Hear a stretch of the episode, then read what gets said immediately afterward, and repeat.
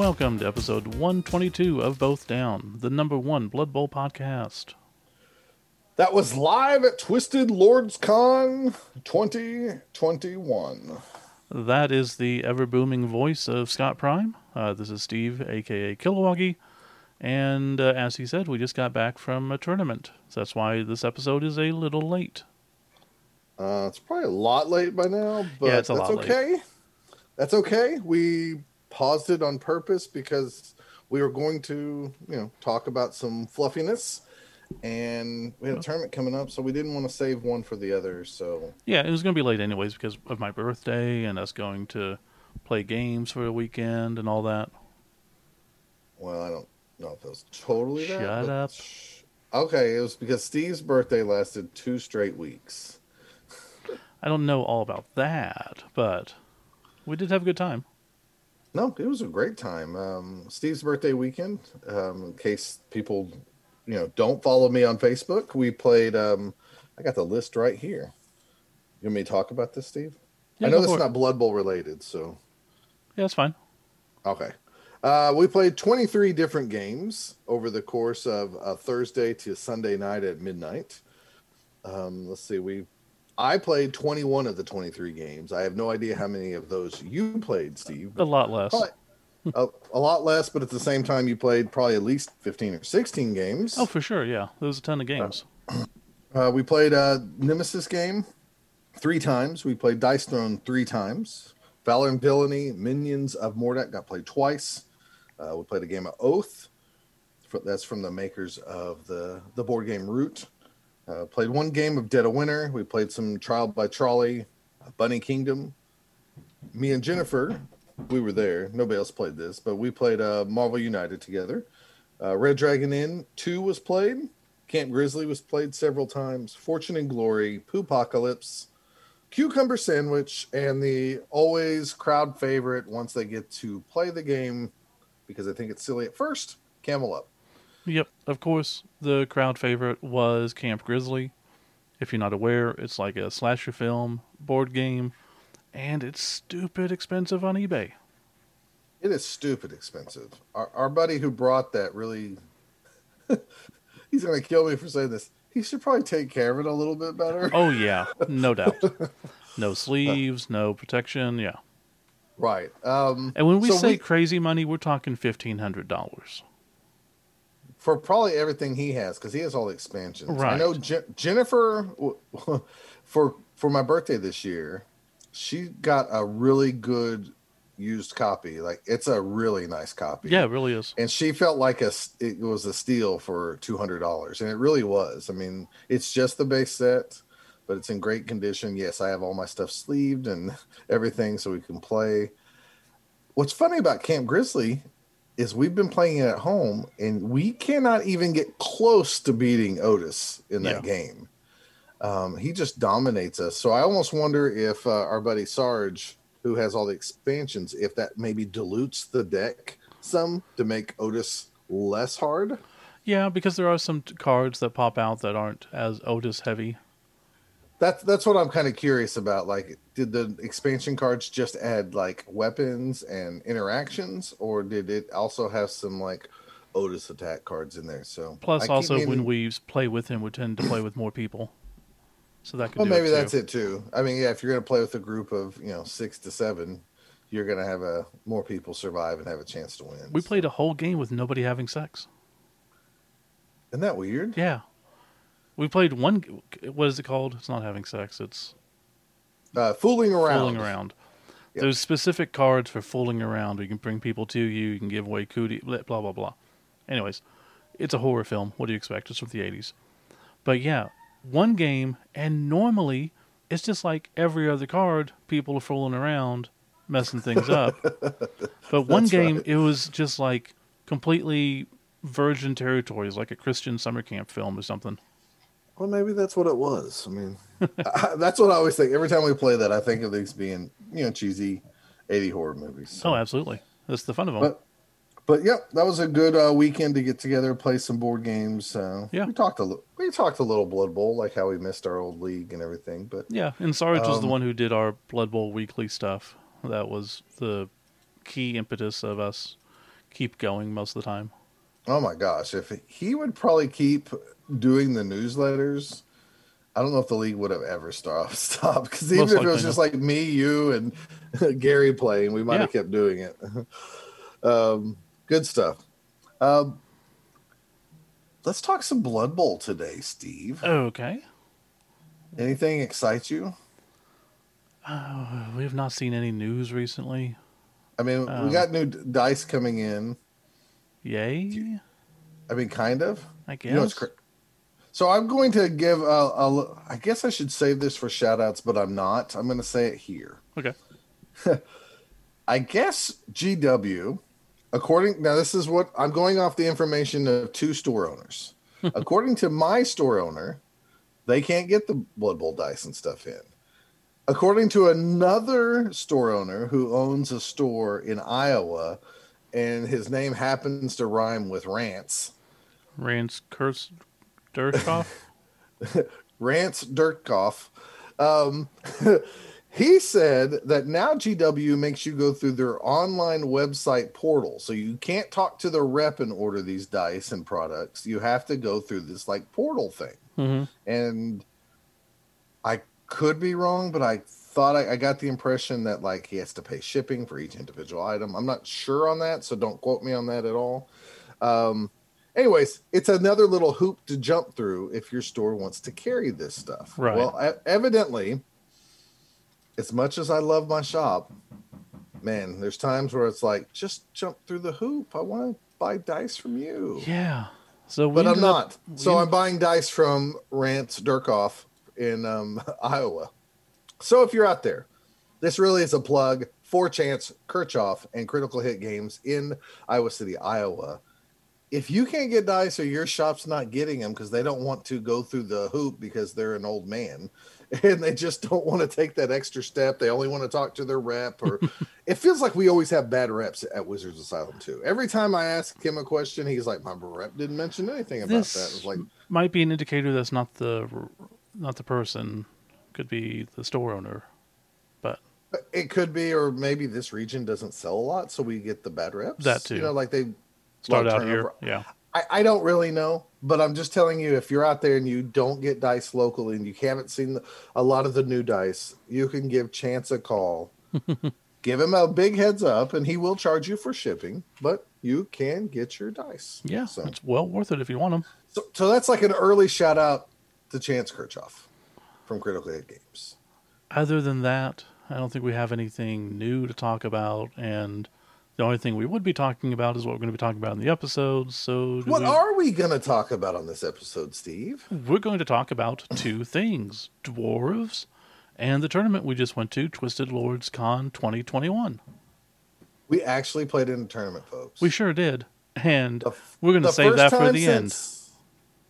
Oklahoma Bowl, is that right? I don't know. I don't think I played in that. So really, it's the first time since World Cup for me.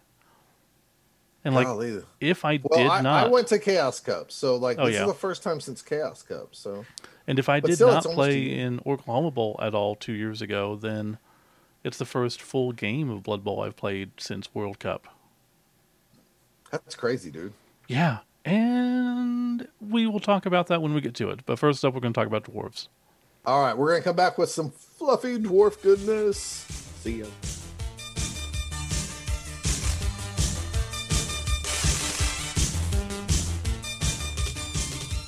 Okay, so we're back. We're going to talk about dwarves, the fluff, the history, our teams.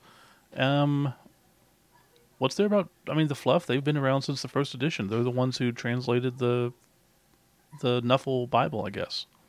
The yeah, rules. I mean, like really, if you're going Blood Bowl wise, you know, it's you need to think the dwarves and the orcs for fighting, and then you know, finding and translating the the books, and then playing, you know, a somewhat game of uh, Blood Bowl at the beginnings. hmm and the commissioner, Um, And what? Commissioner Roselle, Yep, the first commissioner Ro- Rozelle. Roselle. Um, I think that's how you, I don't know, whatever. It's it's a play off the old uh, NFL commissioner Pete Rozelle. yeah, Um, dwarves, you know, in the Warhammer universe, they were like the first like beings.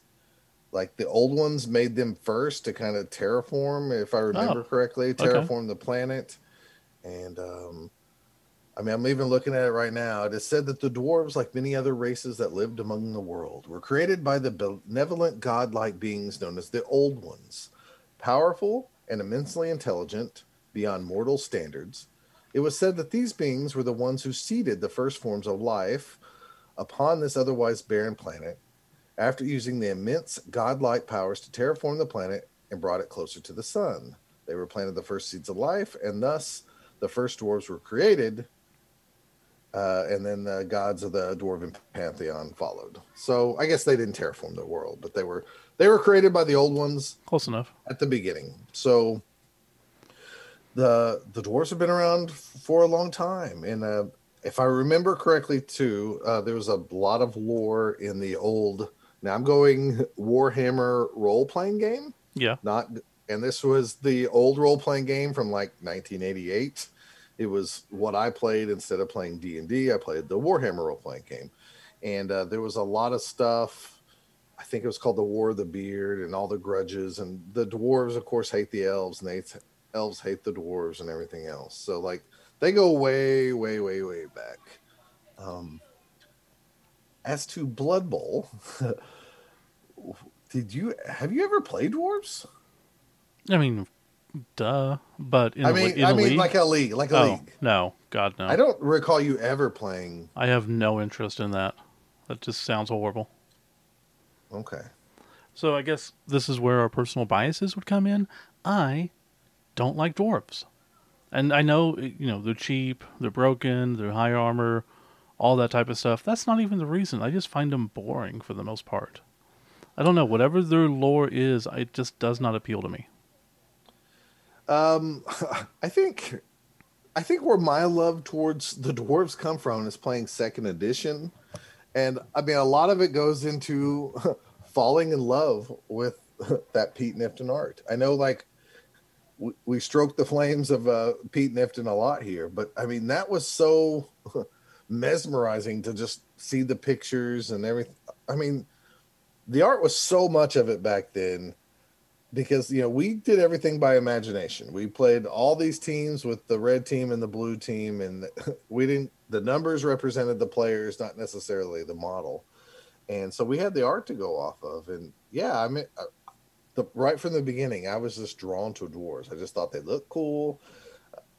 I don't know. There's something about it, that, and I've never been the guy like when we played Warhammer. I didn't think about you know I want to be a dwarf or anything like that. But man, for some reason in second edition, the dwarves were where I wanted to go. Maybe it's just because they were tough guys and they all looked like linemen. Because when I was playing football in junior high and high school, I was a lineman, so maybe that was the draw. You know, I can like see little- that. Uh, yeah. little pu- pudgy guys taking the ball and running. And I mean, what lineman doesn't have a fantasy of you know getting a a weird interception or a fumble recovery and trying to take it down? Which Yeah. I, I had one of those in my career. That's I awesome. intercepted. I intercepted the ball, and you know everybody on my team thinks that one of my own guys clipped a player into me, and that's how I got tackled. And they said, "Oh, Scott would have scored a touchdown."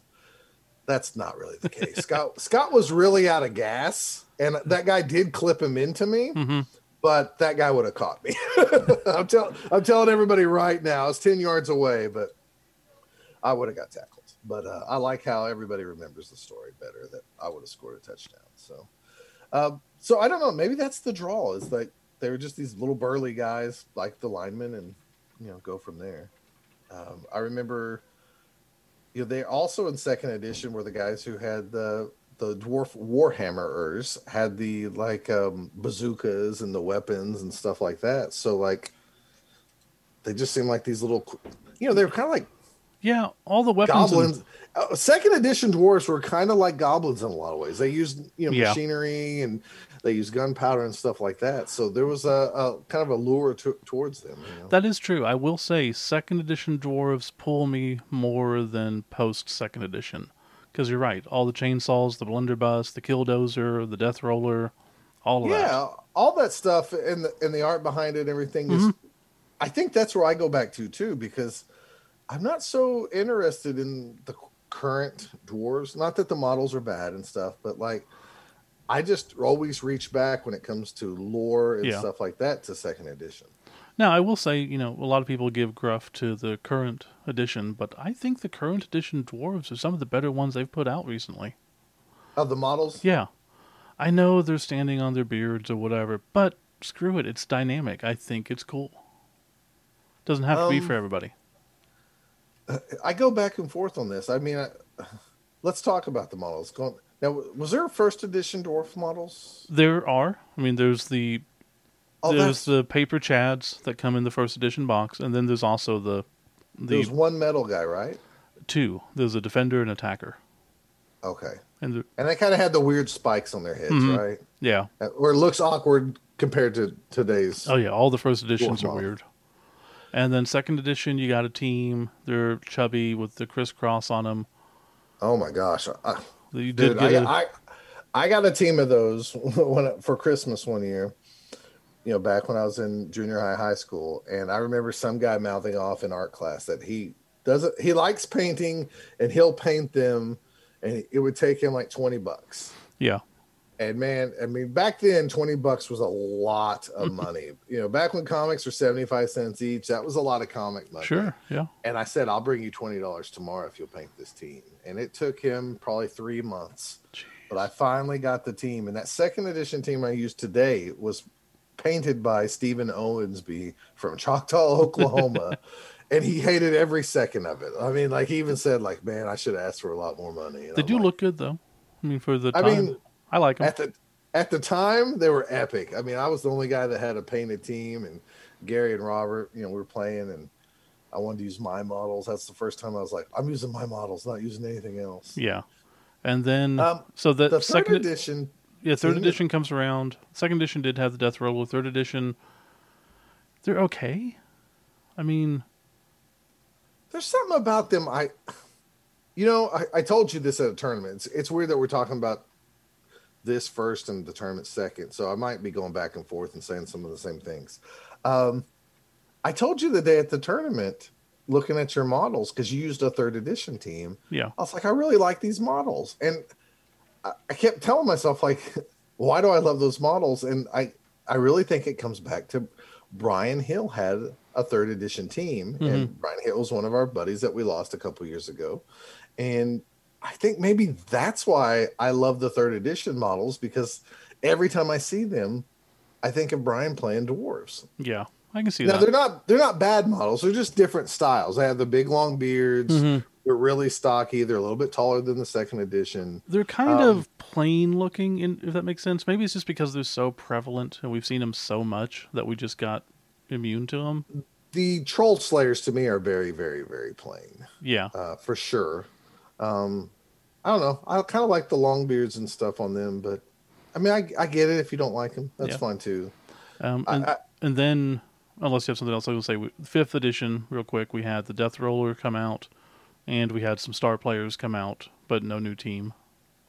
What was that death roll? Oh, that's right. The big kind of.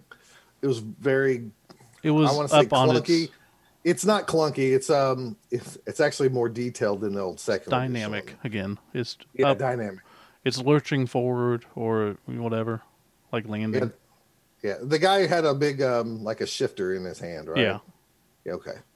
Yeah, that was a cool model actually. Mm-hmm. Um, what where was Flint Churnblade model and all that? Flint, Tr- well, there's two of them, I think. There There's was a the second, edition, one, but and there's a fifth edition. okay, both really cool models. I Mhm. mean, I love that second edition dwarf, but he's in that old style. Yeah. so.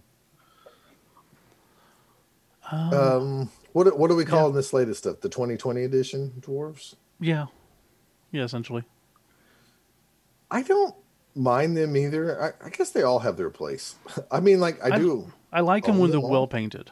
White, like yours are well well done, but when they're white with the offset of jewels and the nice colors, they really pop. I think. I think they're done well. Um, another dwarf team that is not made by GW, but I own this team as well. Is the ones that um, Iron his name? Golem. Pedro Pedro Ramos did. Yeah, those are awesome. Those models are epic because they're so. Pedro does a pretty good job of making things look second edition, but also designed for the the current product. And Yeah, I he- think He's big in the Knifton side of Blood Bowl. uh, has he said that? Yeah, yeah, he he loves Pete Knifton. Okay, because he is the modern day Pete Knifton, that's for sure. Yeah, someone said that to him before, and he took it as a giant compliment. And he's like, "Yeah, that's where I got most of my inspiration," and blah blah blah. Well, you can tell, and that dwarf team. uh, The only bad thing happened with that is, is I got that team, and then it was months later. You know that they said like, you know, all the all the models changed. They're a little bit bigger now, hmm but that ain't gonna stop me. I I still one day plan on getting those painted, but I don't know. um, if you are a guy out there and you are looking for fluff, there is a ton of fluff out there on dwarves. All you have to do is Google Warhammer dwarves or Yeah. dwarf. And you're going to get the history from the Warhammer wiki. There's, uh, I think there's even one on Wikipedia. There's stuff that talks about the, the eight peaks, the eight different peaks. So if you need a location, you can find these locations. Um, I'm going by memory here and not in front of me, but they had, um, I know one of the peaks translates, I think it's Karzak, uh, Karzak, or I don't know. Anyways, Correct. it translates into Everpeak. Okay. And I've seen teams at um, Blood Bowl tournaments. They you can tell some people have done their research and they take one of these names from the peak, one of these peaks, and it's in that dwarven language, and then they add like a, a mascot to it, which is That's cool what and that's what most well of my done. teams are. So I have. We can get into that. I, I I have played dwarves in tournaments, and most of mine do start with a Karak. is it Karak on not Yeah. Karzak, right? Karak. Right. Okay. Um, yeah, there's nothing wrong with that. I mean, it's a it's a location set in the world, and so you know, go for it. Even further though, you can like dig down and find out like what that city is like kind of known for, and like these people are known for their runes. So you could go, oh, I'm gonna make this team the runesmiths, or Mhm. you know, the miners, or whatever it is. I mean, it's out there, so you can find. There's no excuse. why like I cannot find enough stuff on Warhammer Dwarves or this world. Oh yeah, for sure. Now Um, that I- being said, you winced out and played the dwarf giants first year in our league. so I kind of have an excuse because when I started playing Blood Bowl, we just thought you picked teams that were already made up. We Makes thought we were buying a game that was like, this is role playing game. This is, it'd be like if you bought the NFL role playing game and Mhm. you go, oh, I'll take the Patriots and the Houston Oilers. Well, that's what we thought. So yeah, surprisingly, I did not like the New York Giants at the time, but my first team, my first main two teams when I played uh, Blood Bowl Second Edition was the Dwarf Giants and the Oldheim Ogres. So, yeah, I've always loved the Dwarf Giants, and because of the way I got introduced to Blood Bowl, I don't feel like I have any problem playing the Dwarf Giants at a tournament because they're fluffy and they yeah. go with it. But at the same time, most of the time, if like I went to a tournament and had a human team, I would not play with the Reikland Reavers because I would think, eh, I'll make up my own thing and have Yeah. my own. So I feel like because I played a 40 team league of 16 weeks with the Dwarf Giants, I feel like they're a part of me. And I I think that's probably it more than anything is like I've role played these guys for a, a year of my real life and played a ton of games with them and came up with coaches. And when players passed away, came up with new players. I kind of feel like I just took over and they are a part of me. So to me, they are still fluffy. yeah, Um, most of the time when I play dwarves at tournaments, I do go with the dwarf giants. Uh, my plan always has been with the once I got the Pedro Ramos team was to get that painted in like New England Patriot colors, and instead of uh, was it Karak uh, or whatever it is, I was going to, which is Everpeak. I was going to come up with a team called the New Everpeak, you know, Patriots or whatever. So it would still be dwarf and kind of NFL-ish at the same time. But I haven't pulled the trigger because I feel like calling them New Everpeak Patriots is kind of lame, and then calling them like New Ever like Everpeak Patriarchs is kind of lame because one of our friends had the team mascot as the Patriarchs. So I don't know where to go with this, which leads to this last weekend. Okay. Well, do you, Uh, do you want to talk about the leagues first, then we get into tournaments? Yeah, we can do that. I that. mean, did you ever play anything besides Dwarf Giants as a dwarf team in that league? well, back in second edition, we everybody controlled 13 teams. Well, I mean, like our home league. And okay, so yeah, going what 20 years later when we started our league with our friends. Yeah. Um, my first team was the Dwarf Giants, and I used a Lizardman team. So I just carried over the Dwarf Giants. I believe it was also Gary brought over the Orkland Raiders. hmm Oh, And um, for part anyone of this conf- is For anyone confused, we took two teams, so it was not Yeah, the yeah. Dwarf Giants as a Lizardman team. No, no, I'm sorry. Yeah, I took the New Ketsa Saints and the Dwarf Giants, Yeah. and um, I don't know. Part of playing these, um, to me, p- part of playing these leagues with your friends, having one or two guys from our old fluff back when we were in high school, really means a lot to me because it feels like it's all part of the shared universe, and it's just years later. Everyone else really enjoyed it too because it, they had history coming in, so you know it made sense. You know why you liked someone or didn't like someone is always neat to see them. Yeah, I mean, and right off the bat, you know, me and Gary coming from the quote, you know, second edition teams that of course we're gonna have a rival. And um so I played the Dwarf Giants the first season. Ironically enough, me and Gary both made the playoffs and we both made the finals. And we had a very close two to one game with the Dwarf Giants winning our very first ever Dragonfire Blood Bowl League. hmm And um The final was actually played at Dragonfire Comics.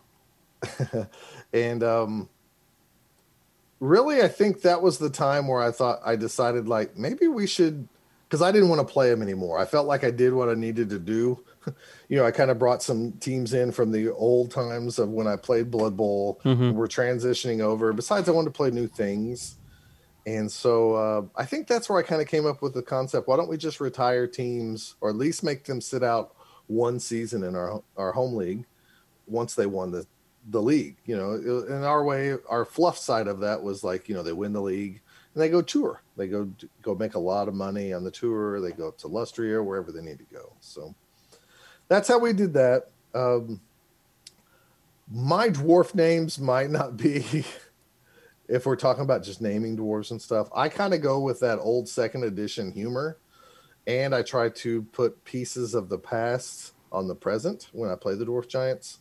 So um, I remember playing. We got the star player book.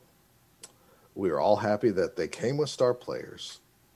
We sit down, we remake our rosters with the star players on it. There's this awesome guy named Axebreaker Jones. He's a dwarf. He's a star player. Axebreaker Jones. How, how can you not love that name? It's a good name. Well, Steve, the first game I played with Axebreaker Jones, he gets like his neck broke, eh, which is awful. Neckbreaker Jones. So he's gone. So immediately I came up with Axebreaker Jones Jr., his son, because they're dwarves and they live forever. And I acted like Axebreaker Jones became a, a assistant coach, and we just moved on with life. And Axebreaker Jones Jr. fluff wise has never, or like in the league, has never lived up to his father's legend. But I've always carried him on the team. um, some of these characters I've had back from when I was um, a kid. Uh, Naylor Goldheart was the Blitzer back from second edition. He's still around. Back in second edition, you didn't have runners, so your blitzers most of the time ran the ball because they had three agility. Um, I prided myself that he almost got 100 yards every game or more because we kept track of the paces or yards. and uh, he was uh, over a thousand yard rusher for the the the season. Uh, I don't know. It was just a cool little thing. He wasn't anything special, really. His skill wise was nothing special. It's just like he had this magic to him. And then my other demon, or my other blitzer, his name was Sam Demon Killer, and he was kind of like second edition's version of a troll slayer. You know, he had Mighty Blow, and he was kind of the meaner of the two blitzers. You had the one guy who was really pure, you know, Naylor Goldheart, who would shave off his beard if they lost a game because he was shamed and his pride was hurt, and then he would grow the beard out. So I'd always draw pictures of him, depending on the win streak, you know, how long his beard was. And um, back in second edition, we didn't have troll slayers either. So that's why Sam Demon Killer was kind of, like I said, a, a troll slayer before there was troll slayers in an interesting way. Um, I think I had a thrower on that team, but I didn't use him much because we had throwers back in second edition. Um, a few guys that just kind of made the cut over from second edition to my current Dwarf Giants team. I have a few guys from the original roster on my team, but then um, I have a few players that made it up. They graduated, so to speak, from Dungeon Bowl. Uh, Havoc Cave, Cave, Havoc Cave Walker. He was a, a, player from Dungeon Bowl that I brought up, and then Laughing Harry the Mad. And in Dungeon Bowl, he was. I've talked about him before on the podcast. How he was a.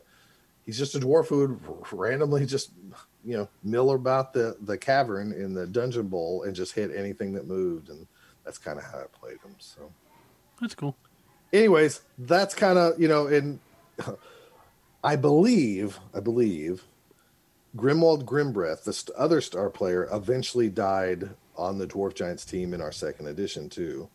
Um, when I play them currently, if I ever play them in a league or at tournaments, Grimwald Grimbreath is the quote coach. So, yeah, because I always name my coach even if I take the team. Um, now, fluff wise, I've kind of changed this up uh, for our last tournament.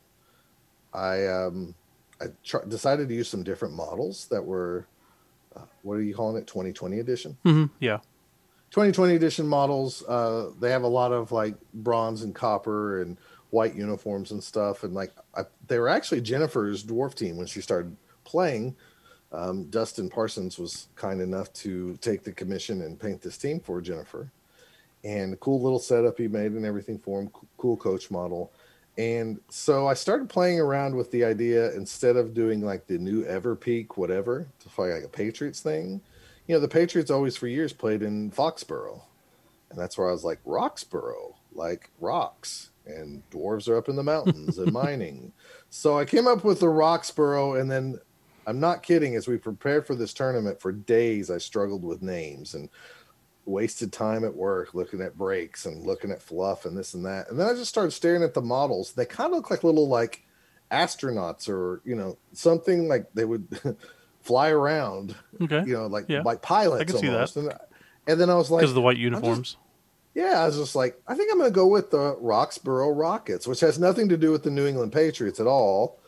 Uh, but it still kind of worked for me. So when we did play um, this last tournament, which we'll talk about next segment, I went out on a limb and played a different dwarf team in my mind. I know it's the same thing, but oh, yeah. in my head, the Roxborough Rockets began their career. And I don't know if I'm going to keep that name, but I don't hate it either. So. What sucks is I've played dwarves four times in tournaments, gotten progressively worse every time, which is interesting. But um, my favorite, I don't like them. I'll play them. Don't like them. But my favorite team name, one of them, is my Karak Karnog Death Rockets. Because they. I don't remember this at all. Um, I took them to Carnage Cup 2018. I did not go to Carnage Cup. That's why I don't know about it. Oh, that makes sense. So um, I've done Death Rockets before, and there's a city in the Howling Wastes. They're my Chaos Dwarf team that I took to Three Die Brawl in 2018 mm-hmm. and I really liked the name and the logo. So when I was stumped for the next tournament, I just slapped that on there because they were the Howling Wastes Death Rockets. Hmm. And like I said, it, it, just it was a cool logo. So that's really all it came down to. Well, it worked with your. Um, I mean, yeah, it worked with the theme of the tournament too. Mm-hmm. Yeah, of Carnage Cup.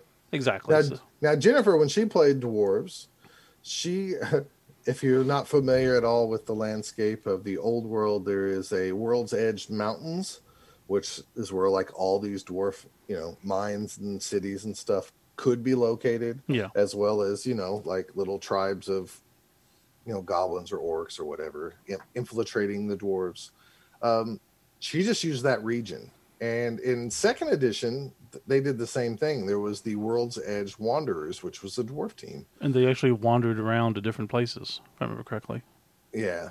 Um, so she used the World's Edge, um, and then she was, I guess there's like a weapon or something, and wow, like a wild hammer. So she was the wild hammers, which I don't know where she got that, and It or, works. you know, for sure. But it worked.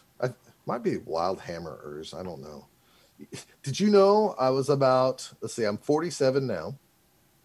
It wasn't until a couple of seasons into our league that we were playing. You know, um, 10 years ago, that I realized in second edition there was two dwarf teams. Hmm. One of them was the dwarf giants, and the other team was the dwarf war hammerers. Mm-hmm. I always thought they were just the dwarf warhammers, And that's called not the dyslexia. dwarf warhammerers. right.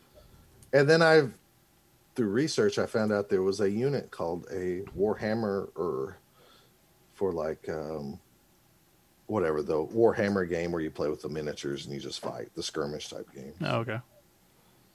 I had no idea that, and my friends didn't either. We just It's- thought they were the warhammers, I mean, you're kids. like like the weapons. yeah, of course. So, So- I actually prefer the dwarf warhammers better than the dwarf warhammerers. but whatever. So, how many times have you taken them to a tournament?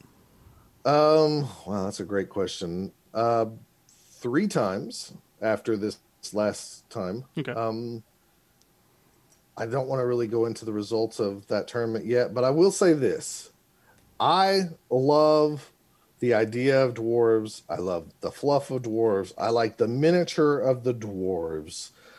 I want to be a dwarf guy, but the truth is, is I'm not. They're not for me. And we do have to give a shout out to the 40 Miners for being a well known dwarf team that kind of got us into the fluff. I mean, we were already into the fluff, but it was cool seeing Extreme's team have its own website and the match reports and the logos. And I'm, I'm glad you brought that up because I really think maybe, I mean, it's possible.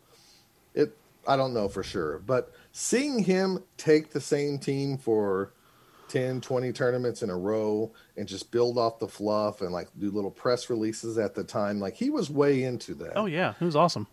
The fact that he really did that kind of about the time that we got into going to tournaments probably changed my perspective on tournaments that yes tournaments are there you can play a one off or, or three games off and move on but it really is better when you kind of make some fluff around it. Yeah. you you care about your team name you care about certain players et cetera et cetera. So uh, yeah give him a lot of credit to that. I was actually really jealous for a long time of all that because i was like i'm i played dwarves since i was in junior high what's what's this guy thinking you know but he did a good job and i actually kind of miss some of that i mean i know he doesn't to my knowledge he doesn't play anymore but uh yeah good stuff back in the day So, my teams that I've taken, and I'll go in chronological order Three Die Brawl of 2015. I took the Karak Osnia Goldstruck. There was a play on Wizard of Oz because we just went to the Wizard of Oz tournament in Wichita previously to that. oh okay Um, then the Slobberknocker 2017. Uh, I took the Karak Moreland Storm Ravens because that was Storm Ravens is what I was doing for that year for the Oracle Cup. Uh, Carnage Cup 2018 took Karak Kar- Karnag Death Rockets, and then Twisted Lord this year I took the Gray Mountain Morning Stars. And first year, Three Die Brawl, most frustrating freaking tournament experience my, I might ever have had. Um, first game I lost to Chance with his Amazons, and it's horrible losing to Amazons with dwarves.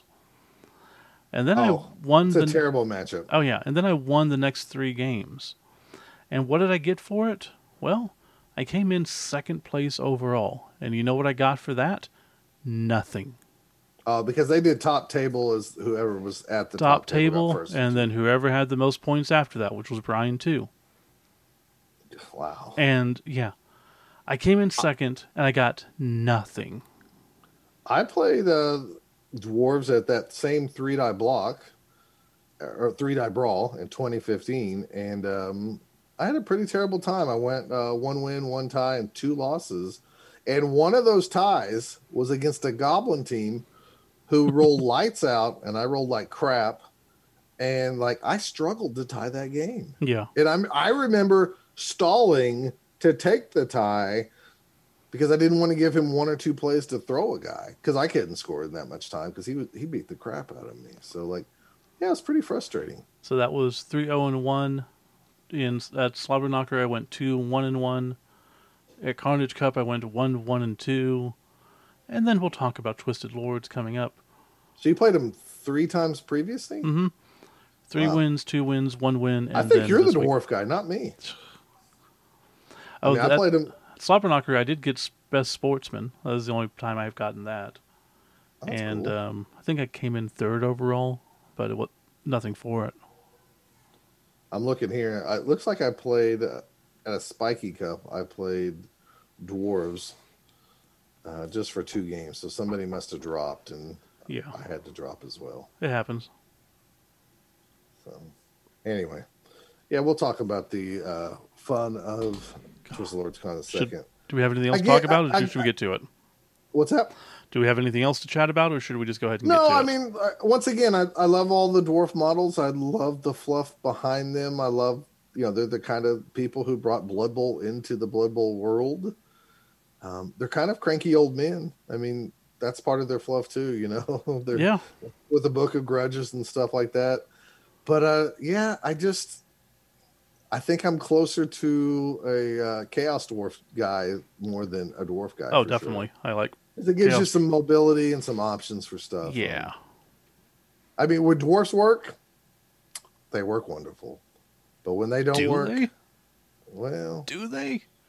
yeah, we'll talk about that. Okay. All right. I, I there's nothing more to add here. There's no excuse if you play dwarves not to have some type of fluff. They're easy to get behind and find that stuff. Oh yeah. tons of stuff out there. And if you already have a team and you want a coach model, there's a tremendous amount of with the um, I guess it's Age of Sigmar models hmm and everything out there that you don't have an excuse not to have a cool coach model or cheerleader or whatever. So, And Bugman's Brew and all that type of stuff. yeah, great stuff. So yeah, we can wrap this up and we can come back and talk about the fun that was Twisted Lords Con 2021.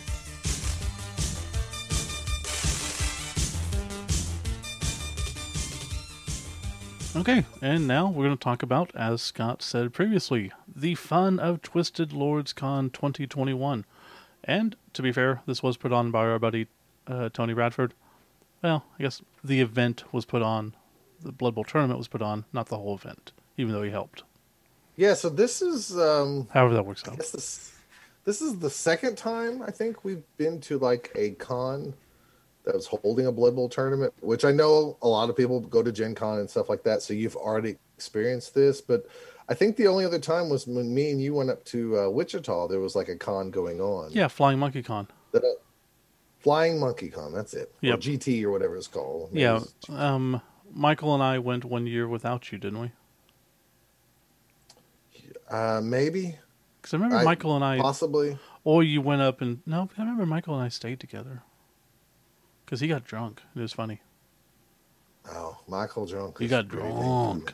Um, and then I went to a Okay, I've been to two. I've been to two cons where you get to play Blood Bowl in con. You might have been to more. I've been to two others. One when Tim came up that one time. We went to the one at the Saddleback. You know, Okay. and then that was fun. It was weird. It's always weird going on going to tournaments not run by people who actually know how to run Blood Bowl events. That makes sense.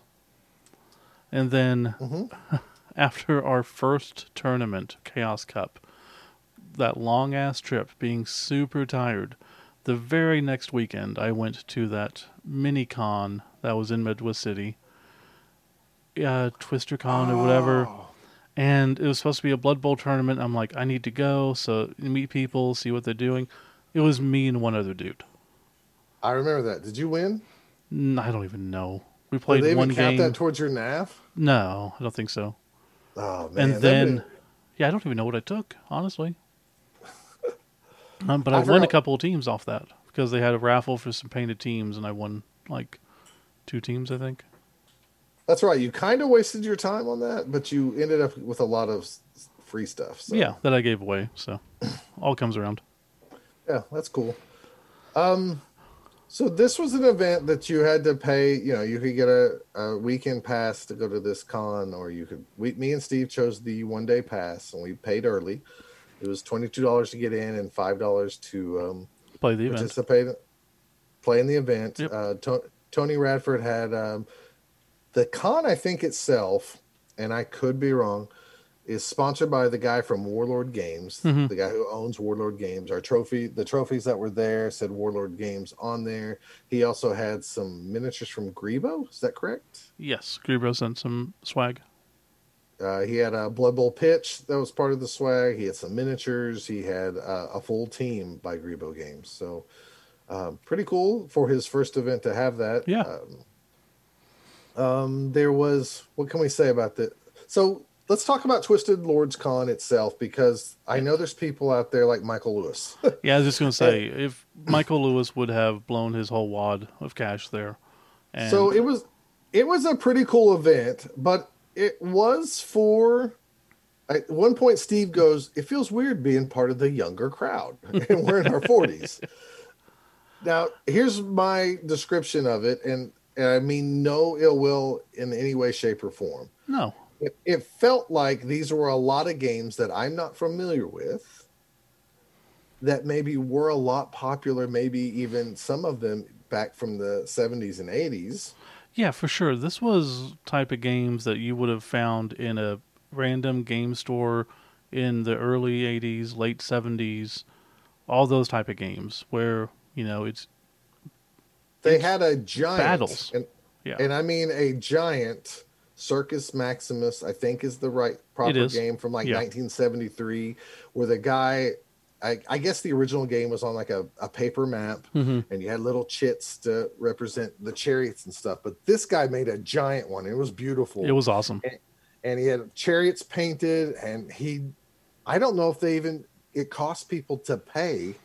Uh, that guy was just happy to run it. I don't really know what was going on. There was dice being rolled and chance, and I know And at bets. some point people would go bet and say, "If you kill this guy who's in the lead, I'll give you twenty dollars," and they'd throw it in the pile in the middle, and everybody would scream and holler. It looked like it was actually fun. Yeah, there was about Um, 20 people playing it, but you know, Yeah, there was a ton of people playing it, and to show you how long, it started between rounds two and three at our tournament, and it was still going on after a Blood Bowl game and awards. So they probably played every bit of three or four hours that game.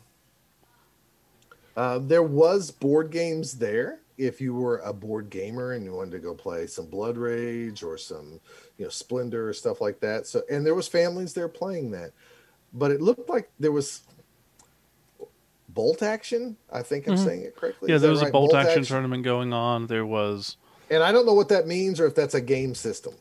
it's a game just- by uh, Warlords. Okay, so it is actually a game system. Bolt action is the Yep. game.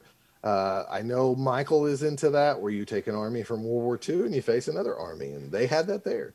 They had um, they had a lot of games with boats and ships, and you know, moving this miniature this way and doing some combat. They had some ones doing it looked like World War One type airplanes, Oh, there like was everything. Yeah, if Crimson Skies, maybe Mhm. maybe that was it, something like that. if I wasn't broke, just like broke as a dog, I would have been buying just random games just for fun. It's like five bucks. Here you go. Five bucks. Here you go. They did have like a swap meet where you could pay five bucks for a table, and then they had a whole bunch of games. And Steve's right; there was some older games, but they looked like they were in good condition. I just didn't Yeah. have any money. And I ended up probably- buying. Go ahead. Oh, I was going to say I ended up only buying like a little tray that you can kind of punch out of wood for like components for other games. Yeah. is all I got to purchase. And I probably would have never played the games that I would have bought, but I would have bought them just to have them on the shelf or something. Mm, yeah, you like collecting that stuff, anyway. Yeah. I think it's just it's cool ephemera to have old games. I can't remember the game I played. We played it at Michael's birthday years back when he lived in Tulsa. It was some old game that I The Cold War to- one. yeah, it was. I didn't want to play it, and it ended up being actually like it doesn't look good, but it played really well, and it was really fun game. So I'm sure some of those were there too. And there was some there was a guy. old west game. Oh yeah, those looked cool. The best way I can describe it is it looked like Shadows of Brimstone without the shadows. It looked like it was a skirmish Well, it was- game where Yeah, you were just gunslingers and stuff. it's Mordheim Wild West. okay, that, that's a better probably way to explain it. And the I, what I thought was interesting is there was a horror novelist who was trying to sell some game that he wrote. It was a it's a D10 system. Like, Okay, um, Yeah, that guy made his own uh, role playing game. it's like cool, but I have no interest. And then one person, because they had vendors, had Queen's Gambit for Star Wars. And if you know anything about that, that is a super rare game, highly collectible, supposed to be a ton of fun to play. And how much did he want for it, Scott? Um, he really didn't give me a price, Steve. he said he doesn't want to take just a hundred dollars for it, but Ah. if somebody offered him like six hundred, he'd take it. Look, I I know, I know on eBay, it's like you know, if someone offered me six hundred dollars, I'd take it. But I mean, I'm not going to take a hundred dollars. Well, what's your bottom dollar? Ah, I mean, Yeah, I tried to play up that like I have a friend who buys Yeah. old games, and I said, "So what's your bottom dollar?" I'm gonna take a picture and send this to him, and he's like, "Well, I'd have to talk to him." And I thought, "All right, bro, you don't really want to sell it." Yeah. And then I walked back through and I said, "There's all the parts in that game," and he couldn't confirm that everything was there. it's like it should be, but I mean, if it'd make him feel better, we can go through and count it before he buys it. I'm like, yeah, if I put that much money down, Now I've never played that game, but the it's supposed to be good. I've heard so many people talk about how it's a Grail game. I, I really wanted to buy it, and luckily, Oh yeah, I didn't have any. I didn't really have any money, so. Well, if it was I like a hundred bucks or fifty bucks, we would have found the money. But Oh, if it was a less than 150, I would have, I would have pulled money out of savings. And yeah, bought the of course. But without playing it, I don't know what I was exactly getting. So, let's talk Blood Bowl. Yeah, I was gonna say overall the event was very cool, very neat to see. Ran into a lot of cool vendors and nice people, so that was awesome. Then the event again. I didn't see any. Ma- did you see any? Real quick, did you see like Magic the Gathering or No. anything like that? No. I saw like role playing games and like little war games, but nothing. No, nothing magic or anything. Okay, I, I didn't either. And what was what would you say? There was eight vendors there, maybe Uh, they had fourteen. fourteen. Okay, so you actually got a real number. Yeah, they were planning for eight, but then like fourteen wanted to go, and they're like, "Yeah, sure, come on." One guy had a really cool Judge Dredd setup, and I Yeah, don't have the time or probably shouldn't waste my money just to play like a miniature skirmish game of Dred- Judge Dredd. But man, he almost had me sold on that thing. Um, so yeah, we played. Tournament comes and it's starting pretty late because they had to wait for bolt action because a couple of people playing bolt action wanted to play. So what time did it start? Three. So officially, it started at three o'clock. Um, from what I understand, the bolt action tournaments usually are three rounds. There Yeah. was at least, I think, three to four guys that were Yeah. down from Missouri. They wanted to do both. So Tony made sure the tournament started at three to compensate for it. And Well, good then- thing he did. I mean, From what I heard, like the guy who normally runs three rounds ran four this year, and he didn't give a crap about the other event going on. But right. that that's between them, and we'll let that be. Um, But yeah, you're right. A lot of people came from Missouri. A lot of people came from out of state. So I think we might have been the only Oklahoma people. yeah, let's talk about that really quick. If you are listening to this and you are in the state of Oklahoma and you whine that there's no Blood Bowl leagues or you really want to play Blood Bowl, and I get it with COVID and everything, people don't have money. So if if money wasn't the excuse, where were you? Because once again, we know this because we run Oklahoma Bowl and we get 50 to 60 people and only like you know 2% of them are from Oklahoma. Yeah. Well, there was 10 people at this tournament and two two me and Steve were from Oklahoma. You should be ashamed if you're listening to this. If you play in our league and you know you had the money, you should be ashamed that you didn't come. Yeah, it's like Um, us, Missouri, Texas, and I think that was it. Yeah, I think there was uh there was at least I want to say five from Missouri, but I'm not 100% sure. There was a father son. I don't know where they were from. Missouri. There was one from Texas. Um, so yeah, uh, yeah. Every all the other states showed us up pretty much. Not saying much. Um, it is Oklahoma. Come on. No, uh, now I'm going to say a few things here. It's going to sound like being critical, but I'm going to express my opinion because I'd like to give feedback to other people who are running tournaments. Um, Tony had 12 people pay, 10 showed up. So that is normal. That goes with everything we Yep. always say. No matter how many people say they're going to come, there's always a few that don't. There's always somebody who pays and doesn't show up. Uh, two, I think the timing was terrible. Um, now, maybe, maybe it was good for Tony because he knew that most of his players, because me and you, I think, were the only two guys that didn't go to Twisted Lords Con all weekend. Right. I think we were the only one day pass guys. Um, there was two guys from Texas. There was a guy from Lubbock too. hmm I forgot about that. Um, so maybe he knew his crowd better than I do. But here's my thinking for those people out there who might be in the same situation as Tony, where you're trying to, you know, make some people happy, and make other people's happy. Um, I think he might have got a better response if the tournament maybe started at 10 o'clock.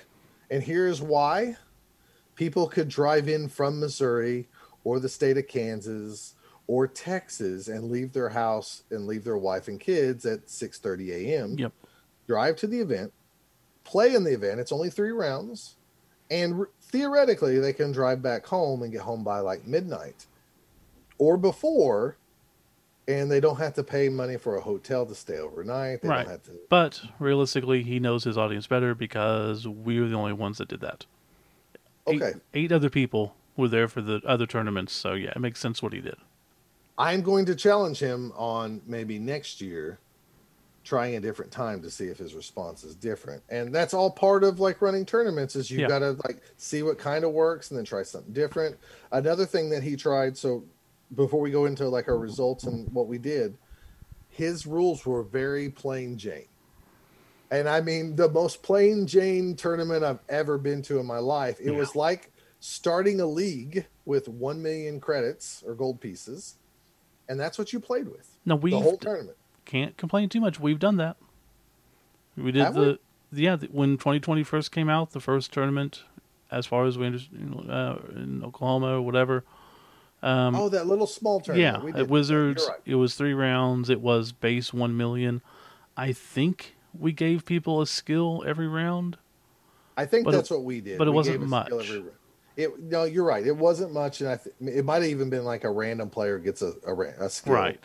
Um, I'm not faulting him for it. I like his thinking. He thought, and he was hopeful that people would walk by and see Blood Bowl and go, "Hey, what's this?" And we say. "Oh, it's Blood Bowl," and they go, "Well, I'd like to try this later." And he gets brand new people to do that. Um, nobody there at the tournament was new. I mean, they might have not played a lot of tournaments, but they all knew Blood Bowl and they owned their own miniatures and everything else. So I think maybe to maybe get some people to drive three hours, you might need to give them a little bit more than just plain Jane skills. No, maybe. I mean, I, Well, it's his call, but I, I this was- hated it. I mean, I don't If, like. if this was in Dallas and this started at three o'clock, I don't know if I would have went to it. This was in my backyard. I might have because Greg's down there, but that's it. If I didn't- I Okay. But again, I don't know. But yeah, the just the plain vanilla, and that's part of the reason we took dwarves. Is we felt like since it's plain vanilla one million, you've got to take teams that are skilled up already. And we thought, hey, we were going to talk about dwarves anyways. Let's go ahead and take dwarf teams and see how it goes. Exactly. Let, let's talk. I got. I took a picture of the teams listed there. Let me see if I can find that really quick. Dwarf, dwarf, You can- chaos, you- dwarf, Amazon, Amazon, orc, so, orc. So, so when we talked about this, um, you know, I said the drawback of not having any skills is you might keep people from playing certain teams. Like if you had a Nurgle team, you know you're going to face people with skills, and just the difference of having three skills or even one skill per round added to your team Mhm. might encourage you to to play that. Let's say we had a regular orc team. They come with four blitzers that have block. We had a, a human team. Same thing. Comes with some skills, some sure hands, some some block. We had two dwarf teams, me and you. I actually liked your team name, by the way. Um, I you know, we don't see eye to eye on team names sometimes, but you had the Gray Mountain Morning Stars, and I don't even know if Gray, Gray Mountain's a real thing, but I liked it. Yeah, it's in the fluff. Uh, we had two Amazon teams, and we know they they're stacked and packed with a lot of dodge, and four blitzers that have block and dodge. Uh, let's see. We had another orc team, so there was actually two of those there. We uh, another human team, so two of those there. We had an elf team. They come with skills, and then we had a chaos dwarf team, which is pretty good from the starting gate too. You have a little bit of dwarves. Um, I originally was going to try to take uh, Old World Alliance. Same But here. then when we started talking about our next segment being dwarves, and we're doing it late anyways, uh, I, you can blame me. I'm Oh, sorry, Steve. I'm and gonna I say do. that right now to everybody. I'm sorry. I talked you into going through the pain of dwarves with me because I was like, I think I'm just gonna do dwarves, and you're like, well, I think I'm still gonna do old world. And I was like, you should do dwarves because we're gonna talk about it. And then you finally went with me, and I'm really sorry, bud. Yeah, so I'll just jump into my results real fast. Round one, I go up against Chaos Dwarves, and I had two casualties against me. Let's stop, stop And, right there. Yeah, Let's let's talk about our builds. We actually made two different teams. Did we? I guess without so. talking about it. Yeah. You took 11 players exactly. Mhm, and two I think you got two rerolls. Yep. And I took uh, 12 players and one reroll. hmm So, but Well, I mean, I have high armor. Obviously, that's going to work. and my theory is is you never take 11 people because they never stay on the pitch. And He um, was breaking my armor every single time that went down. It was crazy. It was annoying. No knockouts, but he got two casualties on me. I couldn't do jack all. Lost two to nothing. dwarves are really bad when you don't have numbers. Round two, ended up playing you. Oh, whoa, whoa, let's stop. Oh, So in round one, I played against one of the Amazon teams. oh yeah. I played Aaron, uh, a guy from Springfield, good player. We His met him at Mystery with him. Bowl. and um I didn't he sits down and he's like, Oh God, I'm playing dwarves. And I'm saying, Oh God, I'm playing Amazons. I said, I hate this matchup. And he's like, Why? And I said, I know it's the obvious uh, rock versus you know scissors matchup. I said, but I don't thrive well in these matchups. Right. And sure enough, um, I got to admit, during this game, I realized I don't know shit about the new rules, even though I read that book seven months ago. Because at one point, I was do- dodging into a tackle zone and I was a little bit lost on exactly what I needed to roll because I was trying to plus one, minus one. And I realized at that point, and then he threw a pass, and I realized, like, with the wildly inaccurate and the only the one is a natural fumble, I forgot a lot of stuff. Um, you know, we had the prayers and nuffle table. We used the exhibition table for the the the tournament. Um, it was all a little bit different and weird during this game. Um, Yeah, I, I screwed up on our kickoff table for the six with the cheering fans. I forgot I gave you a roll on the prison nuffle, Uh-huh. nuffle table, so I just gave us a reroll. I was going the same path. So that game was a big time like, oh crap, this is not this is not my Blood Bowl. This is the new Blood Bowl, even though it's kind of the same. hmm Um, to sum it up, like the first five turns, he got the ball. The first five turns, all I did was pick up dwarves off the ground and blitz with one. And I'm not telling you he dodged away and I couldn't get hits. He just hit me down every effing time. Yeah. His dice were hot during that first half. Uh, he scored eventually. I kind of forced him to score. A, I put him in a situation where he's going to have to make all these dice rolls, and he made every dang one of them. So, Mhm. like, it's what happens. I, I learned too that dwarves get outrun pretty easy, so prepare for that. So that was a part of learning. Um, despite having some hot dice and me having, I felt like some kind of cold dice because I didn't hurt many people. I think he would Yeah. beat me. Oh, I caused He's- no I- casualties. he he was just a he he outplayed me no bones about it he just outplayed me it didn't help my stupid like dwarf the first time three times picking up the ball would Yeah. fumble every time with sure hands and it pissed me off but and to be fair, anyways, he is a really good coach. So No, he is, and he was hoping just for a tie. And secretly in my head, knowing that this is my first game, especially like right off the bat, realizing I don't know the new rules, I was like, Jesus, I hope we get a tie because I'll be really happy with that. Mm-hmm. Um, I ended up giving two casualties that game. So then we go to we go to lunch. And we had the slowest freaking lunch in the world. We had my God, it was We went whole to situation was terrible. Santa Fe Steakhouse, which again, it's not a great steakhouse. If you don't have them, you're fine not having them. It's kind. It was just there, and we got a steak because it sounded good. And we sat out. by some redneck trash oh, people Oh, who wanted to flirt with the, the bartender waitress lady, and she was not having anything of it. And I ain't wearing no guys- mask at all. I ain't going to wear no mask. I can't show this pearly smile without the mask. They were flirting hardcore, and they were really upset that she wasn't buying into their bullcrap. But oh, we'll just end it there. Yeah. We came back, found out we had to play each other. Dwarves on dwarves. You talk about playing dwarves and being bored by you playing them. It's really boring when it's dwarves versus dwarves. wasn't boring for you, Mister. No. Get three freaking casualties on me. I think within like the first five turns. Yeah, by turn six, I was down to eight people. And at that point, I knew unless uh, some miracle happened, you were dead in the water because I could outnumber you. And You to know, be fair, keep- like my first game, I was doing fine at the beginning, and then he took his bull centaurs on to one side, so he was pressed all the way over to one side. I had the ability, I had the ball. Dwarf runner just had to make one dodge into an empty square, and then a handoff to a blitzer, and then the blitzer just had to run the five squares, and he could not have caught me for at least two turns. Period because I could have put people in the way. He would have to blitz, blah blah blah, whatever. He could not have caught me, and I failed the dodge with a reroll. Like other than that, I you know I was in it in the beginning of that first game. The second game, nothing. Just No. Scott's rolling 11s. No kidding. First five rolls off of his dice were 11 or 10.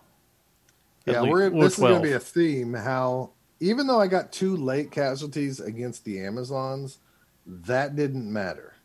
But in your game, super mattered. I, I rolled Oh, lights yeah. out.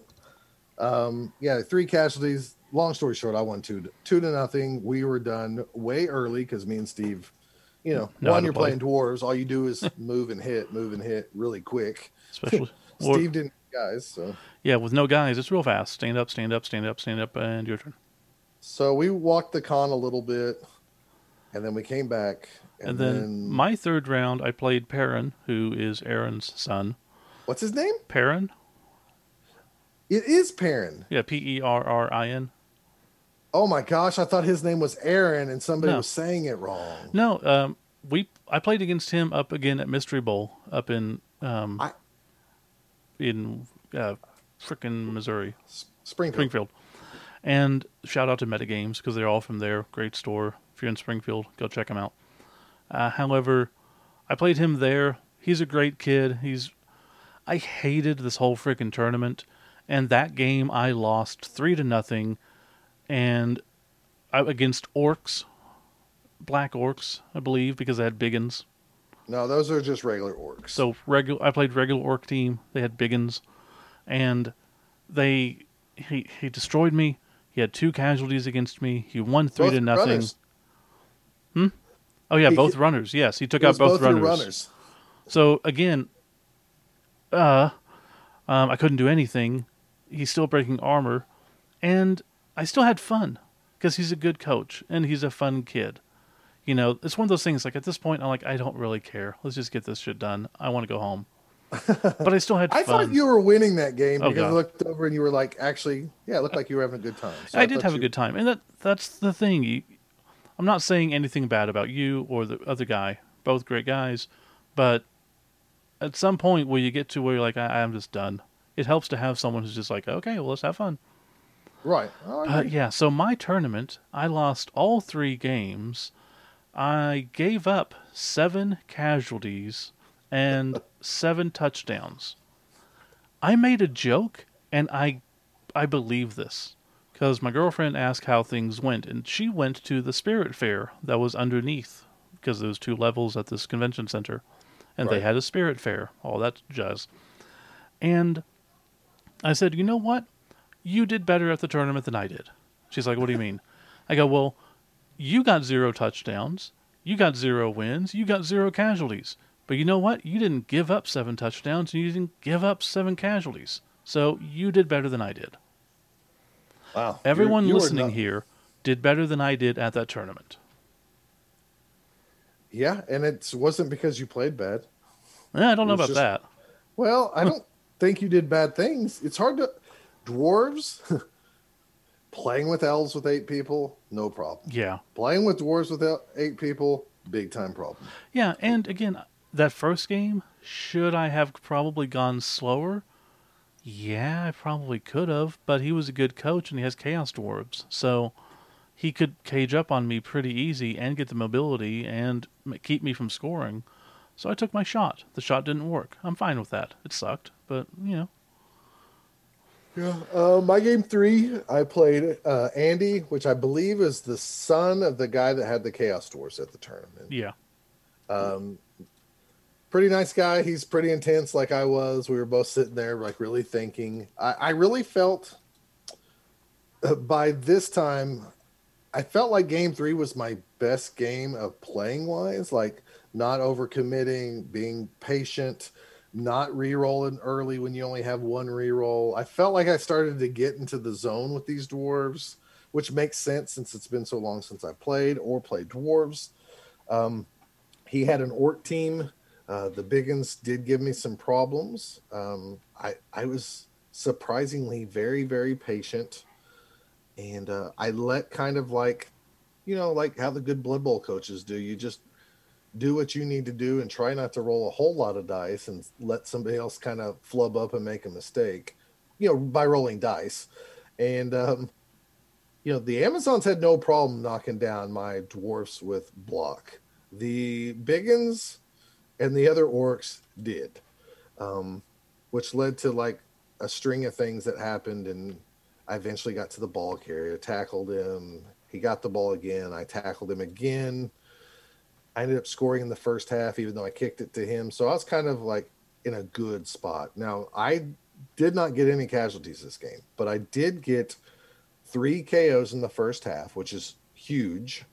And I chose to stall, take a chance and stall out for the very last turn. So I would score in my last turn and only give him a chance to re-roll his KOs once. Yeah. Uh, none of them came out, so I was very happy with that. So I had numbers against a, a orc team, and that's where dwarfs want to be. And then uh, the second half, I just kind of drove down and drove down, and I eventually scored when I knew that there was like really no chance for him to come back and nothing miracle could happen. I think I, I gave him like two plays, but by this time I knocked out two more of his guys and uh, he tried to recover them after I scored, and he only recovered one, so he was one out of eight, which is crazy. And who would uh, who would know that like casualties didn't win me that game? Knockouts did.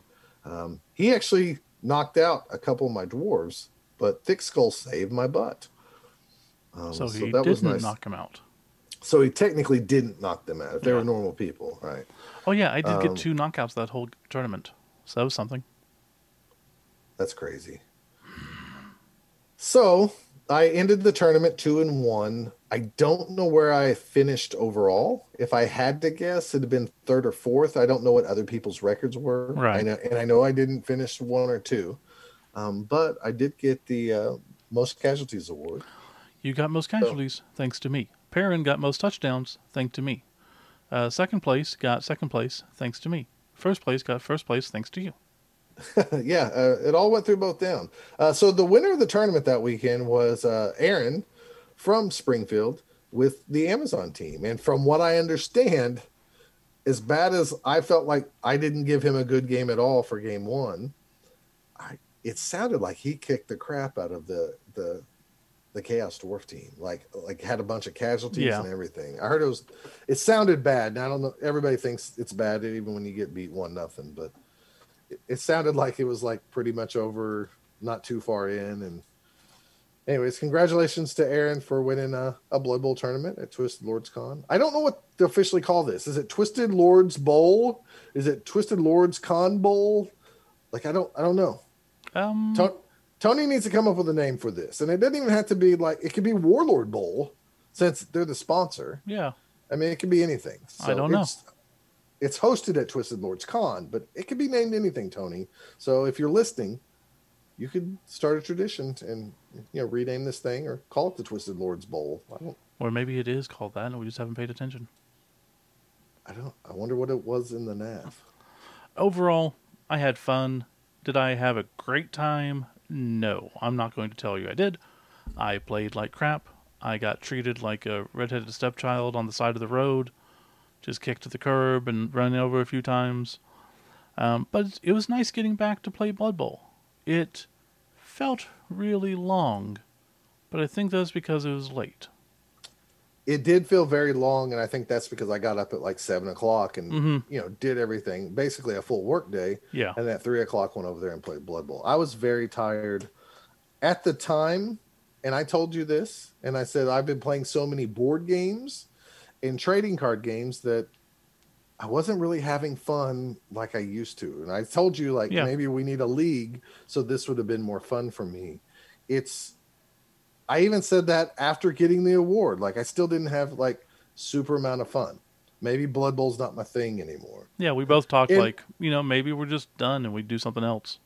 as time has happened between the weekend and today that we're recording, I think I was wrong. I think I I think that tournament did more for me than what I really thought. Yes. Because. I've even heard people say, "Oh, you seem a little you seem chipper today and you must have had a good weekend and all this stuff." And I was thinking, "Huh, And maybe I did have more fun than I wanted. Maybe I was more pissed at myself for not rereading the rule book beforehand." Yeah, we were both very apprehensive about the tournament because we did not read the rule book beforehand. I did provide you uh, print offs of all the new rules and stuff that I'm guessing you didn't look at. I did not, sir. But thank you for doing the right thing. Um, I mean, I told you at any moment, I was like, if you ever need to leave, or Yeah. I also had my kids at home, so Yeah, that was a part of it. Like, I don't like going to tournaments when my kids are around because I only see them half the time, and this one was in our backyard, so I was always worried about that. Uh, but as time has gone on, I I also guess think I it- really, I think it really was good for me to get out to a con, Yeah. even though I didn't have 200 extra bucks to spend money because yeah, I was gonna say just getting to the event, getting to see the convention, getting to hang out. I mean, you and I having lunch, we haven't done that in a while. no, So I mean, just the whole that- thing.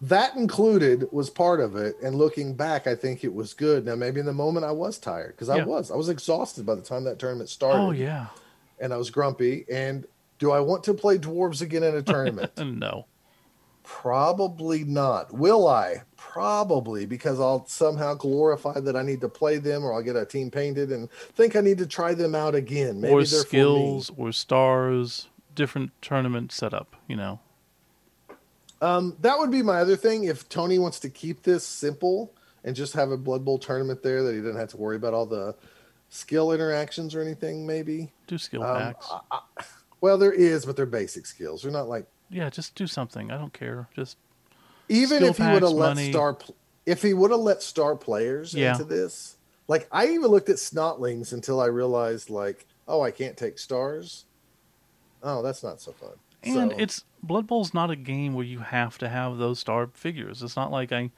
can't play with someone because I didn't go to Forge World and get it and get it painted.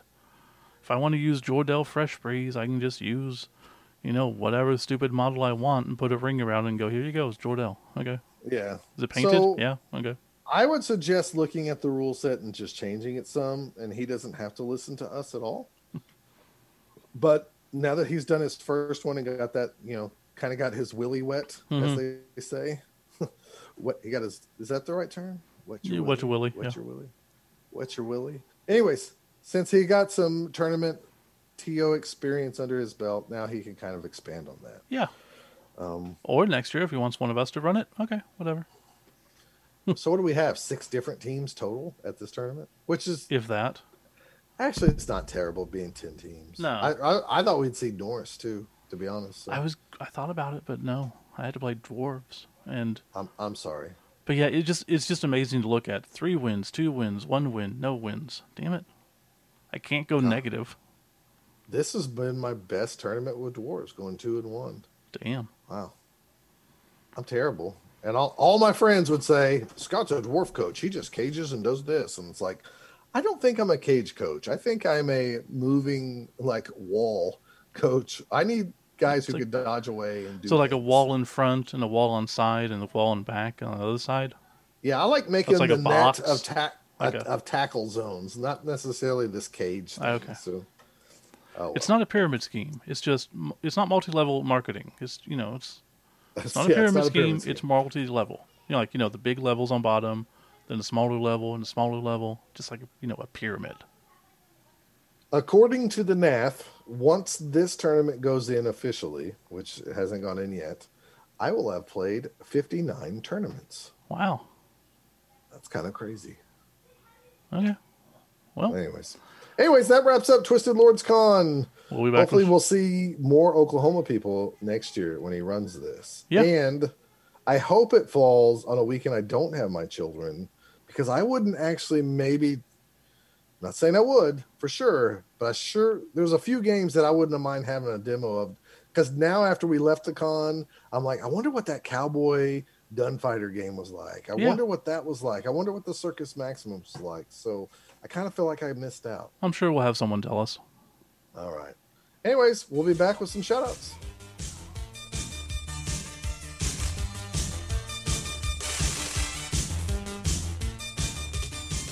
This brings us to the solemn end of another show, the mournful, woeful time that everyone should reflect and take some quiet piety and think about the things that we would call. Shout outs! Think I think you cut yourself out. Did I? I think you did it so loud or something. Your computer's like, nope, I'm not doing that. Shout out. Okay, that's fine. so I'm sorry. Yeah, we we are doing this from two lo- different locations, so the quality kind of sucks compared to the last few. We're sorry. We, we're reworking stuff to yeah, get together. So Uh, due to patient. extenuating circumstances, my office is no more, and I've had to relocate all my Blood Bowl stuff and the office stuff into my bedroom, which is very cramped. So, I, I bet. but that's okay. Do you have any shout outs, Steve, or you want me to go first? Um, first off, I'll give a shout out to David Norcross. He just started listening. He's sent an email talking about he's listening from the past, so it'll be a Oh. while before he hears this, I'm sure. Well, Uh, hello from the future, He from was the present when you listen to this. He was talking about where he was at in the podcast, and he made mention of some star player's stats or something. And I'm like, I have no idea what you're talking about. Like, that doesn't ring a bell to me at all. That must mean that we were making up star players back in the early days. Yeah. I mean, it, it happens. That's cool though. Yeah. I'm glad people still are downloading even the new episodes. Some days it shocks me. I understand. That's funny. In that round three, I was we were setting it up, and I was going through my positional markings, and Andy, the guy there, is like, "Dude, your voice sounds really familiar. hmm Do you do a podcast?" it sounds like, "Well, well, yes, I do, sir." Why, And then from yes, then I on- do. on- It's funny. Um, I'd Was like to give a Adam? shout out. What? Was it Andy or Adam? Thought it was Adam. Andy was the brother I played. Oh. Also, He had a the Adam was there too from Texas. So shout out to both of them. Yeah. yeah. Okay. Um, I will give a shout out once again to Chance Kirchhoff, the owner of Critical Hit Games in Iowa City, Iowa. If you are in a situation like we are currently, where we can't get Blood Bowl dice because the the old guard of the stores around here don't seem to know how to order them, or they don't want to, Right. or whatever, um, you can get dice through him. I'm sure he won't mind taking your money. Um, Never does. also, I'd like to give a shout out to Chris Ham, who's up there in Canada. You know, um, he is running. He reached out to us and asked if he could um, run a tournament for a very special friend of ours named Spoon, or some people know him as Grant. For our friend Grant up there in Canada, Grant recently got married. He has uh, got a little. He's managed to impregnate his wife, and um, they're gonna have a little little baby, a little goblin, a little halfling, little human, whatever. Hopefully, And, a human. um, if it comes and, out a uh, halfling, you're gonna have a lot of explaining to. and um, Chris reached out to us. He said, I know in the past you guys have ran critter bowls, which are like just blood bowl excuses to raise money for the family that's expecting. And of course, I gave him my blessing. And I said, the only requirement I need you to do is to call it the next number, you know, to go in numerical order. Because, like, while we've ran three or four of them here, this will be Critter Bowl number seven and it's in Waterloo, Ontario. And I'm trying to get the date here if I can find. And you know, um, we do give Grant a hard time calling him Spoon and that, but honestly, he's one of the nicest guys we know. He's always been a great guy, real stand up, do anything for you. Will probably do stuff to your butt if he's drunk, but aside from that, he's really awesome. butt stuff. Um, I'm going to be real honest. This is the post he made on the NAF website. Oh, here it is. Here it is. Sunday, August 8th. So you might not even have time to see this, but it's already sold out. There's a waiting list. But if you would like to um, donate some money towards Grant and his family or their their new child, I'm sure he will take donations. Um, I'm hoping that Chris decided to use the crazy little balls that we use that are not real broken, but they do add a little flair to the game. And I look forward to hearing from that tournament. Uh, speaking of charity tournaments, uh, Gareth Wildrum and Thor and ev- everyone from who's involved with Thrudball, that's going on again. I'll go ahead and read the blurb. Thrudball is a Blood Bowl tournament that has raised nearly £40,000 for chosen charities over the last 14 years. Through raffles, auctions, and the event itself, we're proud to say that we're continuing to raise money for worthy causes. This year, all profits will be split between Mind and the Roy Castle Lung Cancer Foundation. We aim to give the best Blood Bowl experience you will ever have, brought to you this by the Squad Chaos Initiative. Um, the event will take place on the 14th and 15th of August, just outside of Swindon, UK. Six games, family friendly, run by the community. Six games. Man, No, it's a week. Excuse me. It's a whole weekend event. that's cool. So they currently have over 100 donated items in this year's auction. Items ranging from pitches, rare models, loads of dice, dice from tournaments around the globe, other tournament goodies, and of course, Blood Bowl teams from manufacturers small and large. For more information, you can ask um, his name's Gaz. Uh, Thor is usually around. Anyone on the Squad Chaos Initiative you can contact. Um, or you can go to thrudball.com, T H R U D B A L L.com. And yeah, they do amazing stuff. Great guys. Met some of them at the World Cup. And, you know, it's always good to do charity stuff. And trust me, it's, not easy because we've been running into blocks with ours, and it's very frustrating. So, good on them. Uh, shout out to the guys in Lubbock, Texas. Um, they are running the Matador Melee 2. Uh, two years ago, we went to this tournament. Um, they have a little bit different rule set. Not really a different rule set. What's the award? There's an award based on like fans Yeah. and how the crazy. It's based off the crazy fans from the Texas Tech College that are in that area. Um, I can't remember exactly what that award's called, but I I got it. I had the most fans. You get like fans for scoring touchdowns and doing casualties and all this stuff. Anyways, it has a nice little element to spice it up and kind of change it. Um, it is on uh, August 14th, I believe, is the. I mean, Yeah, it is. Here. August is. 14th. It's at Stormcrow Games in Lubbock, Texas. It's a nice Uh, store. It's out in the boonies of Lubbock, obviously. Which, yeah, we didn't realize like Lubbock was kind of far away. I mean, it's for us, it's farther than going down to Dallas. yeah, for sure. Um, so hats off even bigger to Dustin and John who run that tournament and uh, always drive into Oklahoma Bowl and stuff. Yeah, and it sucks we might not be able to make it because Well, I'm going to first, let me get off all this information here. Uh, so you can pre-register by August first, which if you're probably listening to this, We should have this out the day August before. 1st. We might be able to get this in time if you hurry up and listen to this. And if you listen to this late, it's your fault, not ours. Mhm. Uh, it's thirty dollars and it's forty dollars at the door the day of the event.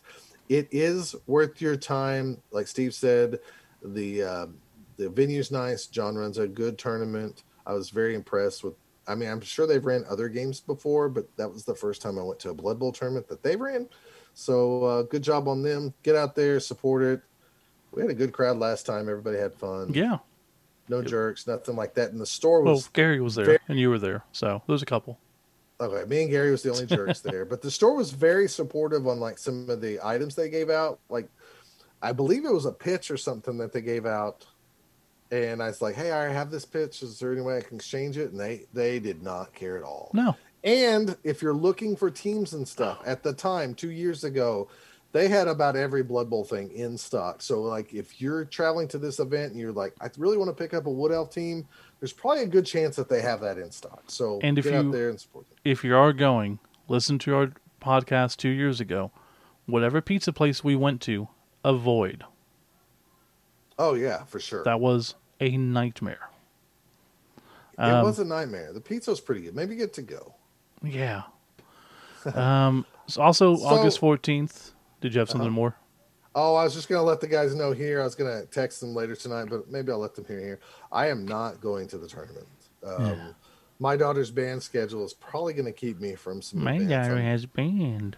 Well, she made the marching band team, Steve, and I want to support her during her freshman year. And you know, I'm going to support my children so they don't just drop out because they hate marching band like I did. Oh wait, that's me.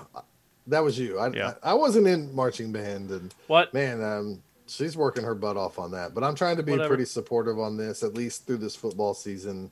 And she has a, a big event that opening. I guess it's the second day of school, and I can stay around here and leave at like 10 o'clock at night and get to the tournament at- or get to Lubbock, Texas at two in the morning. If we're lucky. get up for the tournament. But I'm not going to do that. So I'm just going to choose to stay here and support my daughter and wish the guys in Lubbock best of luck. And I'm kind of heartbroken because I like John and Dustin just to Oh, hang out with. absolutely. And we haven't So- seen him in a long time. And No, too long, too long. it sucks too because, like my job, I'm a training coordinator now, so I'm actually a, a very high level position, higher than I would think.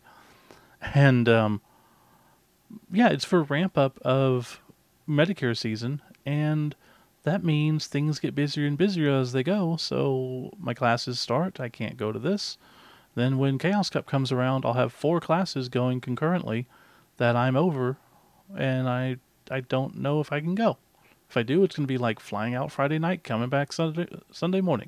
That is my only chance for Chaos Cup. Um, But she we has will- a- she has an event that weekend too. Um, you know, with COVID stuff kind Yeah. of spiking back up, you never know what's going to get canceled. So I'm not ruling out Chaos Cup yet.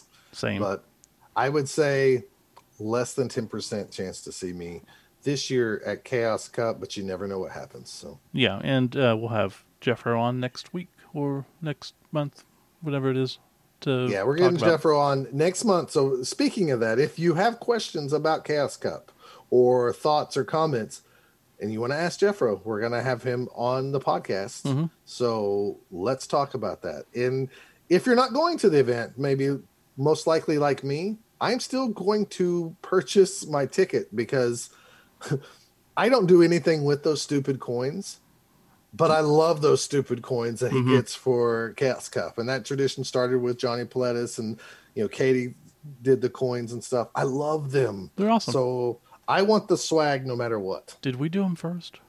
No, they did them first, and then we copied. No, it. they did them first. Actually, we had that Oklahoma Bowl coin because of we saw how cool they Yeah. were from Chaos Cups. Man, that was five years ago.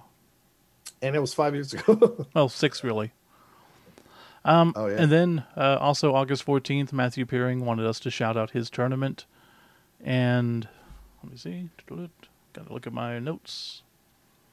This And- is Steve's note taking song. Yeah, he had to he had to cancel last year because of you know what. It's Don't Drink the Water Bowl at Lost Legion Games. I guess it's called the Vault in Vienna, West Virginia, which is on the Ohio West Virginia border.